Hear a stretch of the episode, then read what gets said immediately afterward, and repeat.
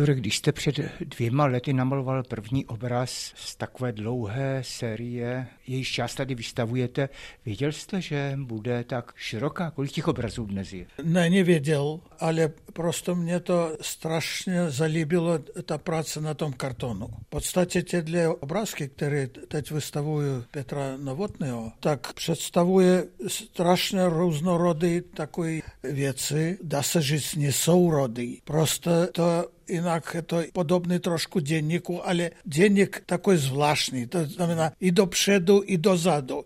Nejenom, co se udalo dneska, to znamená, dajme tomu, já ráno jdu do ateliéru a maluju nějaký obrázek, který vychází z nálady того дня, того рана а так далі. Але то може бути і обрацення, то знамена вихазі ten obrazek z nějakého skice, který je udělal dávno a nerealizoval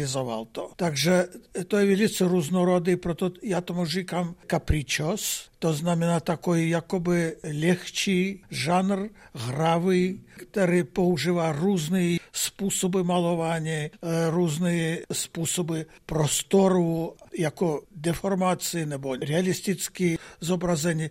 Zkrátka, velice volný tenhle cyklus obrazu, který já nemůžu nazvat cyklus, protože to je otevřený.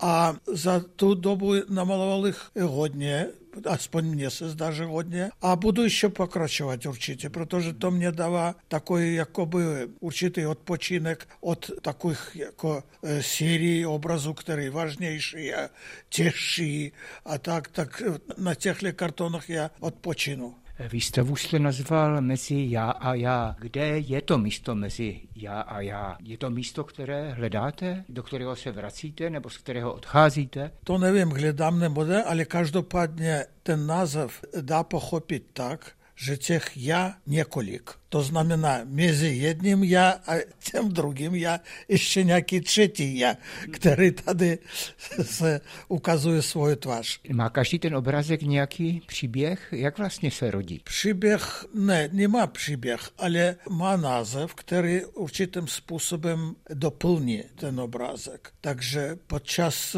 tam na, na té pozvánky nebo na nějakém bukletu, který držíte v ruce, tak tam je obrázek, který se jmenuje Vilniuje Prochaskas Štrosem. A bez toho názvu divák pochybuje, že pochopí, že to je pštros, protože to je nějaký z takových drátků jakoby udělaný takový jakoby tvor, ale když přečte ten název, tak on mu pomůže dostat do té hravé situace toho obrázku a těch dalších. Bavil jste se, když jste ty obrázky maloval?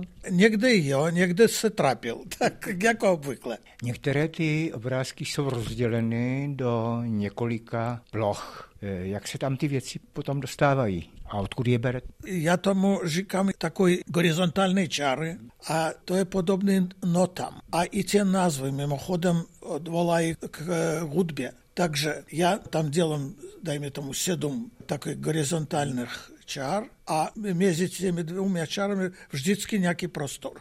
A já to někde umístím, něco někde ne, nebo někde prázdný. A tak vzniká určitý rytmus, který připomíná hudbu, ale hudbu pro děti. To znamená velice jednoduchou. Promítla se do těch vašich obrázků také ta současná tristní situace s válkou na Ukrajině? Myslím, že ne. Jediný, že na výstavě je jeden obrázek, který se jmenuje Předválečná dívka. A tam je prostě takový, jakoby, mně se zdá, že je to obraz určité pohody a rovnováhy a takovou klidu. A takže to, že je to předválečná jako dívka, jenom jemně naznačuje, že ta situace dneska úplně jiná.